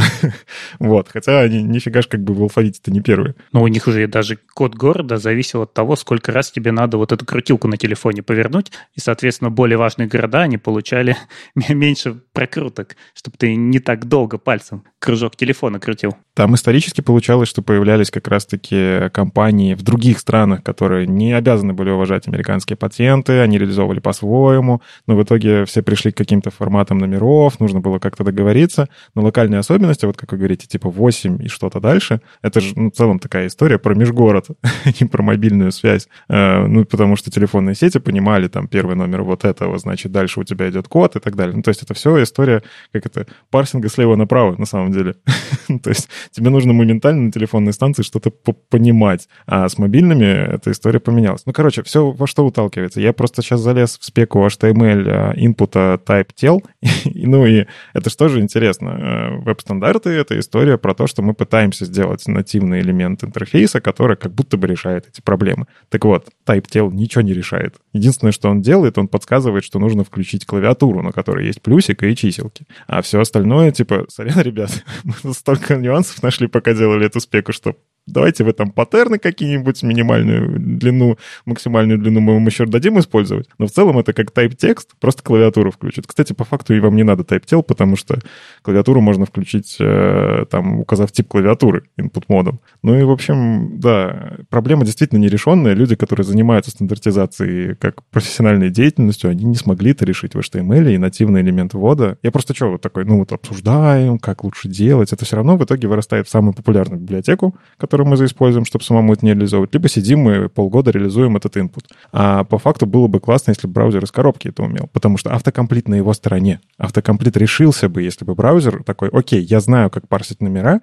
я знаю, как здесь, где здесь код, я подставлю это сюда, это подставлю в другое место. Но имеем, что имеем. Так и Intel ничего не знает про телефонные номера, к сожалению. Intel? Ну, Intel интернационализation. А, который... господи, я думаю, почему тут компания, производящая процессоры? Это ну вот ты можешь, да, я, конечно, говорю про опишку Intel, через которую ты можешь красиво, например, отформатировать уже числа. Она умеет разделять, в какой стране ты отбиваешь копейки запятой, а в какой точкой, в какой ты тысячный пробел отбиваешь, а в какой точкой вот было бы классно, если бы то же самое можно было делать с номерами. Но при этом есть, э, при, не знаю, интерфейсы, которые без проблем с этим справляются. Они мне не лочат нигде, они правильно видят, что там я ввожу, там первую часть не отрезают, последнюю часть не отрезают. Ну, короче, делать все нормально. Вот, хочется, чтобы вот э, мы думали всегда, когда мы делаем любое интерфейсное решение, а, о том, что мы, мы должны отфильтровать неправильные способы ввода таким образом, чтобы как можно меньше было ложных срабатываний от этого барьера для тех пользователей, которые вводят правильно, правильные данные. Кстати, про ложное срабатывание. Э, проверять все равно все эти штуки нужно, мне кажется, на сервере, как и любую вещь, которую тебе нужно проверять на сервере. Потому что история жизни. Прилетел я как-то в аэропорт Домодедово, нужен был Wi-Fi подключить. У меня тогда была только белорусская симка. Захожу на, этот, на эту страничку, и она такая, типа, э, ну, короче, ты там это, вот плюс 7, что там у вас? Только это можешь вести. А, нет, я веб-разработчик, я могу вести все, что захочу. я ввел то, что мне надо, и мне смс все-таки пришла, хотя как бы интерфейс вроде говорил, нет, не можешь. То есть на сервере валидации не было. Это было очень давно, но сам факт, да, что сейчас там, видимо, сейчас это, по-моему, починили. Там можно ввести код отдельно, но когда эта подушка на JavaScript написанная ломается, Тут вот, кстати, мы еще не говорили про то, что а если JS грохнулся? Ну вот ты там, не знаю, в роуминге, там в аэропорту, где сеть перегружена и так далее. А чаще, чаще, чаще всего тебе нужно вводить вот эти номера, как раз-таки аэропорты, вокзалы, это прям очень популярное место, когда ты резко пытаешься установить приложение, куда тебе нужно поставить номер телефона. А здесь, кажется, как раз-таки должно решаться тем, что у тебя должен быть э, не просто селект, а input, куда ты можешь ввести с автокомплитом который тебе будет подсказывать, у тебя там плюс 7, плюс 7 это Россия или Казахстан, или там есть какие-то еще другие цифры после этого. Потому что когда у тебя селекты из э, несколько сотен айтемов, ну это прям совсем издевательство какое-то, примерно как селект, где нужно выбрать свой возраст от 0 до 99. Угу. И тут, и тут столетние люди такие, ну, в смысле? Я только ради этого как бы старался, а вы, а чё? Так, еще немножко про дизайн. Наконец-то, ну, не знаю, для кого наконец-то, для меня наконец-то. Свойства трансформ в CSS теперь можно писать по отдельности. Отдельно задавать э, верчение объекта, отдельно его движение, отдельно другие свойства. И э, все это прямо сейчас можно уже попробовать, попробовать поанимировать это все дело. И э, Брамус э, с Дэвидом написали статейку, где они как раз-таки э, развенчали миф, который у меня был, когда все разговаривали о том, что будет трансформ разбиваться на разные свойства, что э, потеряется вот эта связь, знаете, когда ты можешь сделать э, из нескольких кейфреймов анимацию, когда у тебя объект сначала подвигается, повернется, подвигается, и потом еще повернется, в общем, будет как-то в пространстве себя вести, а не только линейно какое-то одно действие выполнять. И здесь они как раз пояснили, что в кейфреймах, в каком порядке ты задаешь, собственно, эти свойства, в таком они и будут отрабатывать. То есть вся эта связь, которая сейчас есть э, в трансформе, когда ты пишешь по порядку какие-то действия, и он их выполняет именно в этом порядке.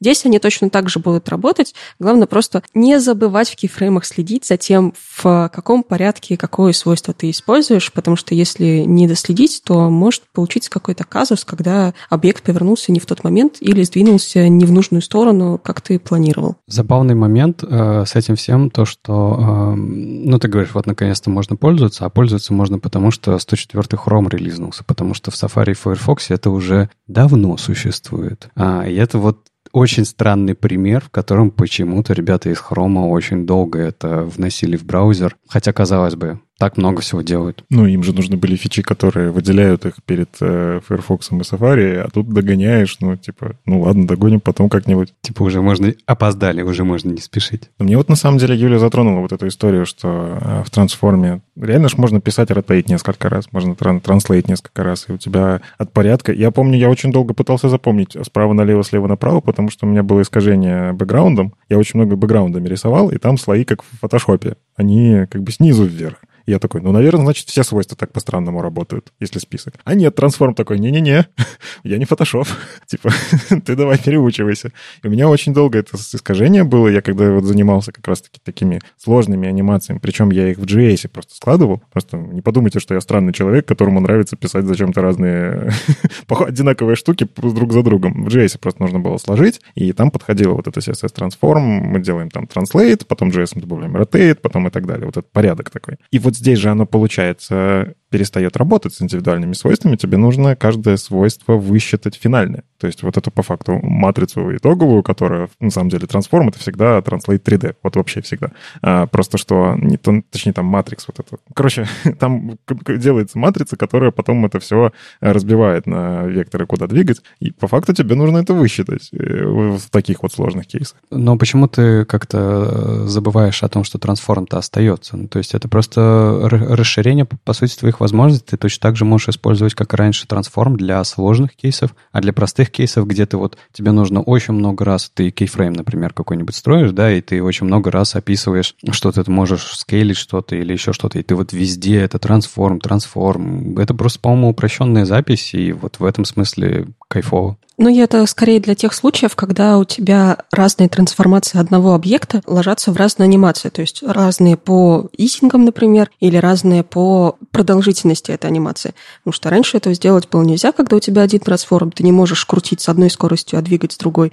Тебе нужно было это либо как-то высчитывать и прямо ручками писать кейфреймы там по процентикам. А сейчас это можно сделать. Мне кажется, это скорее не для сложных анимаций все-таки, а для простых, потому что для меня это точно не подходит. У меня более более сложная анимация используется, где как раз-таки 10 раз rotate, 10 раз translate, и все это в одном трансформе, и все это в одной анимации. Для простых штук это прям, мне кажется, супер классная штука, удобная будет, э, и классно использовать можно будет в дизайн-системах тех же самых, когда у тебя там какая-нибудь кнопочка на... Если поле заполнено неправильно, например, она должна потрястись, показать, что она что-то сделала не так, и все вот это вот. Чтобы вы понимали, уже несколько выпусков по нашему сценарию гуляет одна статья. Она, по-моему, в четвертый раз попадает в наш сценарий. Каждый раз мы ее оставляем на конец, и каждый раз мы ее переносим в бэклог и думаем, ну, статья такая не новостная, всегда успеем. И кажется, это тот самый выпуск, когда Андрей расскажет, что же там с, с этой статьей, что же там Нолан Лоусон придумал. У, наконец-то, наконец-то успели. Да, тут Нолан Лоусон немножко поразжигал. Прежде всего, дело не в этой статье. То есть сейчас он написал статью SPA «Теория против практики», но сама статья выросла из целой серии его статей. И, кажется, одну из первых, вот, которые он написал, это баланс сдвинулся от SPA. Она называлась, да? Баланс has shift away from SPA. Он ее написал в мае, потом получил много комментариев, написал еще несколько статей, где обсуждал, изменял свое мнение, и вот пришел к финальной статье, э, где он как раз уже говорит, что у нас есть SPA и есть NPA, то, что он называет MPA, и рассуждает о том, что же сейчас использовать, что лучше работает и куда двигаться разработчикам. Прежде всего, что такое SPA в понимании Нолана? Это любое приложение, которое существует в рамках одной страницы и использует JavaScript роутер. То есть даже если это делается на сервере, мы знаем, что сейчас есть такие фреймворки, которые умеют на сервере генерировать HTML, назад загружать к вам на страницу, и вы, не меняя route, вы его поменяете в history, но фактически браузер никуда не уйдет, вы останетесь в рамках той же самой страницы. Это в его понимании все равно SPA несмотря на то, что JavaScript стало очень мало. А MPA — это классические многостраничные приложения, в которых мы задействуем максимально то, что у нас есть в браузере. Вот как раз с этой мысли он и начал о том, что вообще-то у нас браузеры становятся все лучше и лучше, и кажется, они начинают вытеснять наши single-page application, те самые SPA. Почему? Потому что в Chrome у нас появился Paint Holding, который вроде бы дает возможность избежать вспышки белого. Но позже ему в комментах пояснили, что в Chrome это все еще работает плохо. В других браузерах уже работает, в Chrome у вас все равно будет вспышка белого, когда вы ткнули на ссылку, ваша новая страница, она перерисуется. У нас появился, опять же, в Chrome BF Cache, который мы сегодня обсуждали. Это означает, что когда вы внутри сайта ходите по его подстраничкам, а потом возвращаетесь назад, у вас все произойдет мгновенно. И, возможно, оно будет даже быстрее, чем оно бы происходило в случае SPA-приложения. Опять же, у нас появились сервис-воркеры, которые позволяют сохранять что-то в памяти, и наши приложения, которые вроде бы ходят по разным урлам, они будут работать даже в случае того, что мы потеряли связь. То есть тоже ведут себя как SPA, но дешевле. И у нас появились Shared Element Transition, которые позволяют наши элементы между страничками провозить так, чтобы они вот как бы возникали на новые странички так же, как они стояли в старой страничке, и какие-то виджеты у вас даже останутся там же и будут выглядеть так же. И вроде бы изначально он предположил, что у нас все есть, там не хватает только возможности встроить видеоплеер какой-нибудь, так, чтобы он не исчезал, когда мы кликаем по ссылкам. Но Потом к нему пришли в комменты люди, много написали, он там тоже подумал и решил, что все не так радужно. Но он в той статье, которую мы обсуждаем сегодня, это SPA «Теория против практики», он постулирует два тезиса. Лучшие SPA лучше, чем лучшие MPA. То есть если вы взяли крутых разработчиков, мощную команду, вот как у Гугла, он про это, кстати, говорит. Люди же почему побежали в сторону SPA? Они посмотрели, как написан Gmail. Но Gmail написан лучшими разработчиками, которые борются с утечками памяти, которые умеют делать быстро и классно. Вот такие приложения, они будут лучше, потому что все еще возможностей у JavaScript больше, чем то, что нам дает браузер. Но средние single-page application, они будут хуже, чем средние multi-page application. То есть если мы взяли двух средних разработчиков и посадили их писать одного multi-page application, а второго single-page application, то вот этот средний разработчик, который писал multi-page application, даст лучший результат просто потому, что браузер из коробки уже дает очень многое, и такое приложение будет работать быстрее и вести себя лучше, чем написанное SPA, которое начнет где-то там течь вам в память, тормозить, и переходы между страничками будут просто медленные. Ну вот знаешь, вот эта вот привязка к среднему, она очень такая все равно субъективное мнение, вот серьезно. Я просто к чему здесь придираюсь? А, мне кажется, всегда нужно выбирать не среднее по больнице, там, температуру, что там, как используют коллеги рядом, а нужно решать для себя, будет лучше мне использовать SPA или мне использовать MPA и как. Здесь, конечно, его статья очень полезна с точки зрения, а что посмотреть. Ну, типа, он обращает внимание, какие вещи плохие там, какие вещи хороши здесь. А, и действительно, как ты вот сказал, иногда загрузить страничку страничку будет быстрее в современных браузерах, чем SPA, это куда-то сходить, а, плюс JSON превратить в HTML, а это, кстати, тоже JavaScript не всегда быстро делает. А, и, ну, как бы, а, тут тот самый пресловутый React, который используется вообще везде, это тоже не нулевое выполнение JavaScript. Но все-таки опираться на его мнение что вот лучше используйте, раз, окей, мы средняя команда или не средняя? Ну, допустим, мы средняя, тогда делаем MPA. А не, мы все-таки, наверное, лучшие, поэтому мы возьмем SPA. Мне кажется, ну, нужно сравнить, что у меня сейчас есть и что мне даст следующий виток. Ну, то есть я готов перейти на MPA и потратить полгода на переписывание или нет? И что даст это бизнесу? Получим ли мы какие-то здесь профиты? Ну, вот как-то так я бы мерил. Я эту статью тоже давно уже, если честно, читал, потому что она у нас, как я говорю, давно ходит по выпускам. А, и меня зацепило в ней а, не сами выводы Нолана, а на самом деле а чего он вообще об этом заговорил-то? Почему он решил вообще сравнивать э, две концепции? Зачем это нужно? Типа, что такое происходит в сообществе, в вебе, что это требует обсуждения? И мне кажется, что вот мое ощущение, что он здесь очень хорошо попадает в точку, что в какой-то момент кажется, ну, правильно он говорит, что разработчики смотрят на успешные SPA-проекты, Gmail, другие похожие, Google Maps, правда, где там суперинженеры работают над этим, это выглядит нереально круто, это чувствуется как приложение, да, и они такие думают, так вот оно, типа, если я свой бложек сделаю как SPA, я буду молодец, Э, технологически я буду прав. Технологически я сделаю гораздо лучший проект, потому что он будет перезаг... без перезагрузки и так далее. А потом мы видим вокруг все инструменты, которые это упрощают. Да? Мы видим React, который упрощает это. Мы видим а, инструменты, которые позволяют делать роутинг э, очень простой и бесшовный, да еще и с history, и, ну, в коробке, да, вот этот history API. То есть тебе, как разработчику, делая SPA, даже не нужно задумываться об этих концепциях. За тебя это делают библиотеки. Что, в свою очередь, мне кажется, ухудшает в целом качество всех этих продуктов, качество SPA. И мне кажется, что вообще сейчас разговоры, э, ну вот Нолан решил об этом поговорить, в том числе потому, что очень много а, некачественных SPA-продуктов. А вот и все. Ну, Леш, ты говоришь, есть библиотеки, но возьмем роутинг. Угу. Ты когда-нибудь пробовал мигрировать React Router? Нет. Они же ломают совместимость просто в каждой версии. Они просто говорят, то, что было раньше, оно все неправильно. Вот так надо делать сейчас. Роутинг — это одна из самых болезненных вещей, в принципе, в SPA. Я понимаю, но я говорю не только про React и React роутер. Есть же, э, ну, вот у GitHub есть этот э, PYAX, да, по-моему. Есть очень много инструментов, которые тебе позволяют не обязательно в React э, инфраструктуре воткнуть,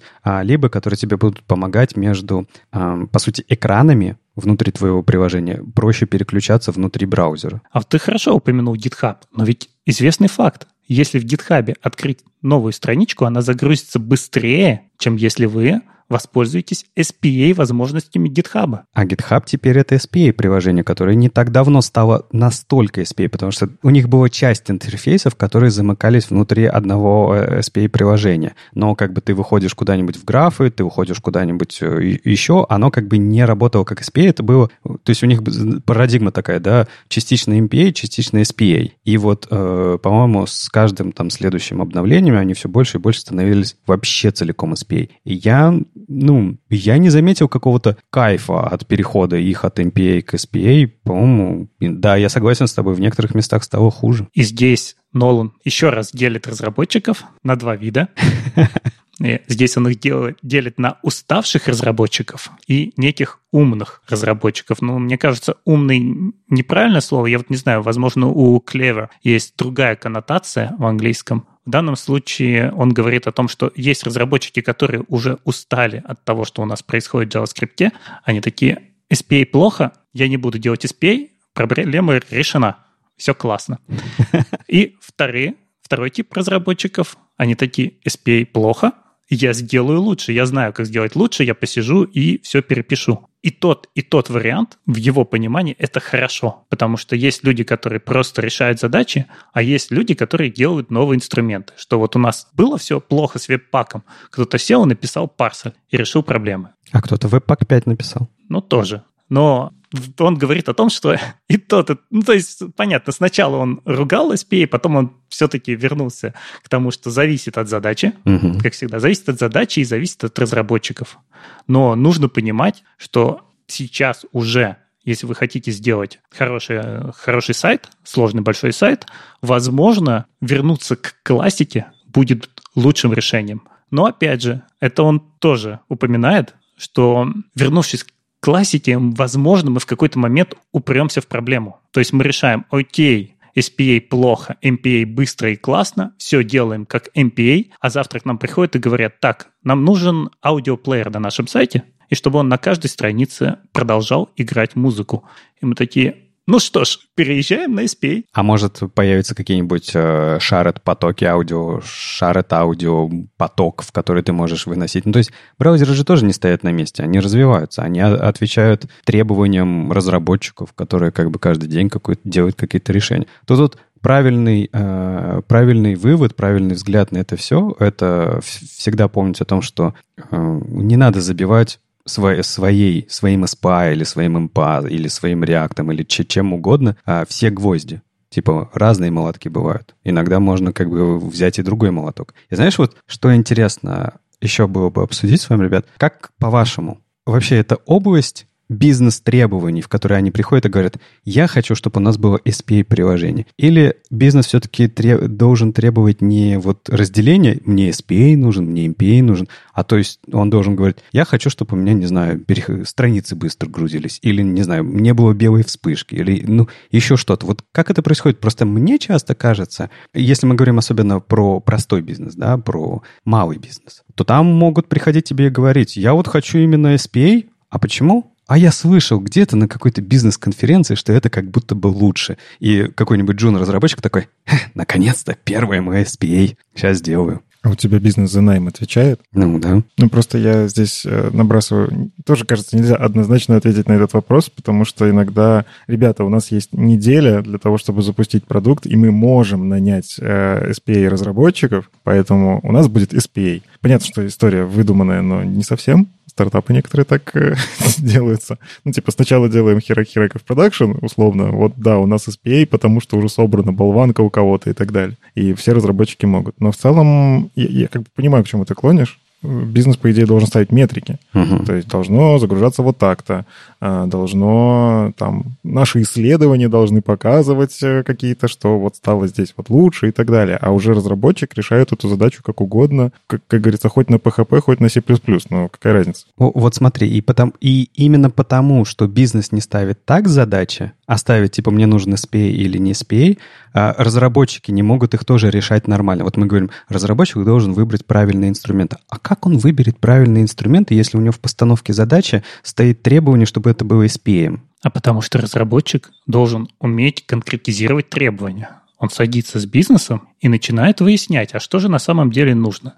И вот в моем понимании, когда тебе бизнес говорит, что это должно быть SPA, то это уже какая-то протечка абстракций. Бизнес не должен говорить о технологиях, он должен говорить о том, что он хочет решить, какие он хочет бизнес-задачи решить и как оно вот должно восприниматься с точки зрения пользователя. Мне кажется, здесь стоит уточнить, что бизнес, э, ну, у бизнеса есть разные, мы так называем бизнес-бизнес, но есть бизнес как продукт, а есть, например, еще и HR-бренд. Это тоже в каком-то смысле бизнес. Угу. И, например, если у нас в компании есть человек, не знаю, Деврел, который очень любит рассказывать там про SPA, и, естественно, придет какой-нибудь техлит к тебе, к разработчику и скажет, а давайте теперь тоже поддерживать там какую-то конкретную технологию, потому что э, мы это пиарим, и к нам приходят разработчики именно такие, из-за этой технологии, и делать именно такие вещи. Но не подмена ли это понятий вот в этом месте? Ну, то есть, типа, из-за того, что, видите ли, э, Девреву нравится говорить об этом, типа, компания должна это разрабатывать. Это вот а, так когда-то кто-то в какой-нибудь компании мог выбрать себе как основной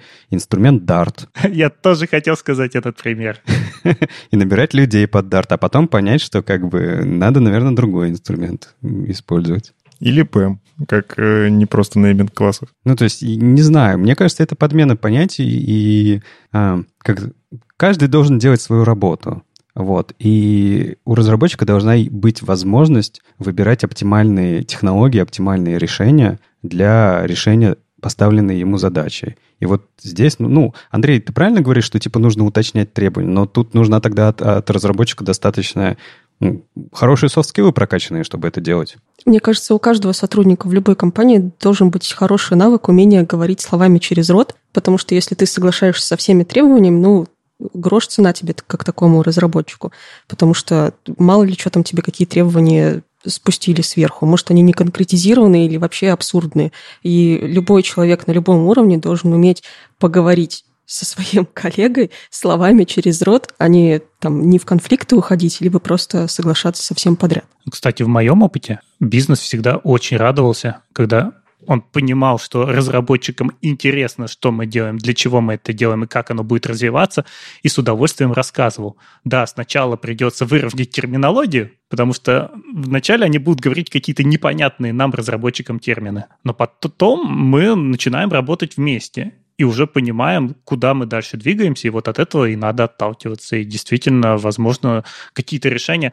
Опять же, да, в будущем может появиться какой-нибудь видеоплеер, но мы можем перескочить в этот момент на SPA. Возможно, нам дешевле будет сейчас за месяц запустить такой MVP, обычный MPA, MVP, без вообще какого-либо реакта. Возможно, HTML-страничку положить в S3, и все, этого достаточно возможно, это полностью закроет все наши потребности. Это тоже окей. Угу. Ну, с технологической точки зрения все-таки, да, если возвращаться, потому что мы про... Я на метауровень нас увел. С технологической точки зрения а, правильно все отмечают, что на самом деле для того, чтобы делать хороший MPA, браузеры очень хорошо развились. Вот прям, типа, ушло все очень-очень далеко. Вы вспомните, когда все это начиналось, да, это времена чего там, бэкбона, да, времена Какие тогда были вот первые фреймворки, которые нам пытались помогать с single-page application? Ну, над бэкбоном еще была марионетка. Угу. Ну, что-то такое. То есть это, это кучу лет назад. За это время, а, как и фреймворки для работы с SPA, улучшились, но и браузеры очень сильно вперед ушли, и работа с перформансом, с кэшем, с в принципе, быстротой переключения экранов, а, отрисовкой лайаута, да, а, вот это вот все очень сильно продвинулось вперед, поэтому нормальный абсолютно вопрос, если, у вас, если он в голове у вас возникает, да, вот вы сейчас, вы сейчас стоите перед задачей разрабатывать какой-то сайт, проект, продукт, не знаю, все что угодно. И вы думаете, так, а как мне его делать? Это SPA должен быть или MPA? нормально задаться таким вопросом. Но здесь же еще все упирается в возможности и знания. Ну, то есть для того, чтобы оценивать могу-не могу, нужно понимать плюсы-минусы, нужно попробовать и то, и то. Ну, то есть вот с точки зрения эволюции команды, кажется, надо вот там попробовать MPA написать, здесь SPA. Вот ты это говоришь, и я прям вижу, как все эти jQuery программисты такие, вот, ну, надо же, типа, э, надо же исходить из того, что умеешь, и вот я умею только jQuery, поэтому я буду делать сайты только на jQuery. Нет, тебе нужно получать навыки работы не на jQuery, если ты умеешь только в jQuery. Я скорее про это. Соответственно, если вы пишете на SPA, ну, попробуйте кусочек написать на MPA и понять, что дает это вам. Не пишите весь, не переписывайте весь продукт, не переписывайте все-все-все страницы. Но, допустим, у вашего там тимлида, архитектора, там, кто, кто разбирается, есть гипотеза, гипотеза. Мы можем, например, вот эту страничку ускорить. Не переписывать все приложение целиком на MPA, а взять, выделить эту вот страничку в отдельные, э, там, ну, как-то на уровне роутинга просто настроить. Да, пускай это будет HTML, CSS. Статические, черт побери, файлы. Очень быстро грузится, всем рекомендую. вот. И окей, хорошо. А может быть, есть гипотеза, что наоборот, SPA улучшит пользовательский опыт. Нам не надо переходить между страницами, мы не зависим от запросов, у нас есть JavaScript на клиенте. И вот, мне кажется, команды просто должны пробовать. Это в том числе надо уже настроить как-то процессы в компании, чтобы у команды была возможность пробовать, было время. То есть если у тебя в спринт там на 30 сторипоинтов прилетает задача на 60 сторипоинтов, ты не будешь пробовать. у тебя сейчас другая задача выжить.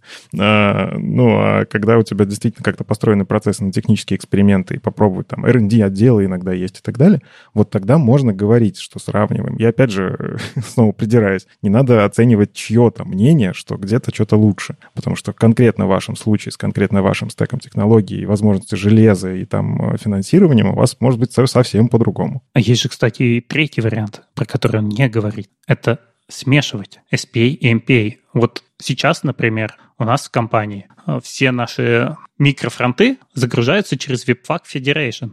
И вот этот Webpack Federation, он загружается так долго, что гораздо быстрее было бы просто открыть какую-то страничку, где было бы маленькое SPA-приложение, и все точно так же прекрасно работало. И столько боли от этого Webpack Federation, что, возможно, туда и придется двинуться, потому что когда-то вот в тех же самых Юмане мы выделяли по отдельному приложению, и все прекрасно работало. И навигация была быстрее, чем вот в таком классном большом SPA с Webpack Federation. Угу. Короче, нет одного ответа на все вопросы, к сожалению, да? Есть. Как? 42. А, ну. Хотя нет, вру, это ответ на конкретный вопрос. Все, нету, значит, все. Ты, ты меня сначала это расстроил, а потом как бы приободрил. Все, нету, нормально. С вами был 330 выпуск подкаста «Веб-стандарты» и его постоянные ведущие. Дизайнер на CSS Юлия Мяцен. Доброжелюбный бородач Никита Дубко. Мифический фуллстек Андрей Мелехов. И не только менеджер Алексей Симоненко. Слушайте нас в любом приложении для подкастов или на ваших любимых платформах. Не забывайте ставить оценки и писать отзывы. Это помогает нам продолжать. Услышимся на следующей неделе. Пока. Пока. Пока. Пока.